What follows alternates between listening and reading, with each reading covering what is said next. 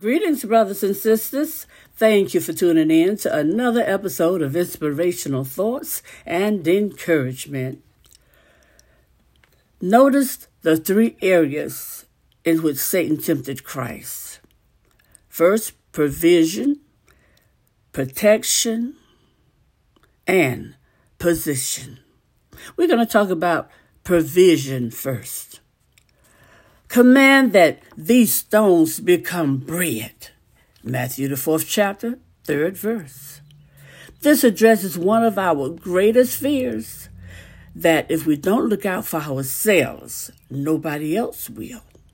So Jesus says, do not worry, saying, what shall you eat? What shall you drink? Or what shall you wear? Your Heavenly Father knows that you need all these things, but seek first the kingdom of God and his righteousness, and all these things shall be added to you. Matthew six chapter, thirty-first through the thirty-third verses. Next, protection. Satan took Jesus to the pinnacle of the temple and said, if you are the Son of God, throw yourself down. For it is written, he shall give his angels charge over you. Matthew fourth chapter, verses five and six. Now this addresses another one of our core fears, that God may not protect us. Satan whispers, you're on the pinnacle of success right now, but you could easily go over the edge.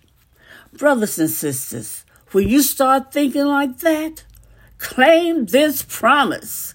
In the time of trouble, he shall hide me in his pavilion. twenty-seventh Psalm and the fifth verse from the New King James Version. Number three. Position. The devil took him up on an exceedingly high mountain and showed him all the kingdoms of the world and their glory. And he said to Jesus, all these things I will give you if you will fall down and worship me. Then Jesus said to him, away with you, Satan, for it is written, you shall worship the Lord your God, and him only you shall serve. Matthew, the fourth chapter, eighth through the tenth verses. Now, there's nothing wrong with wanting provision, protection, and position, right? The temptation is when you try to get them through your own methods or resources and for your own purpose. Think about it. So we have to rely on the Lord. Yes, he will provide for his children. Amen.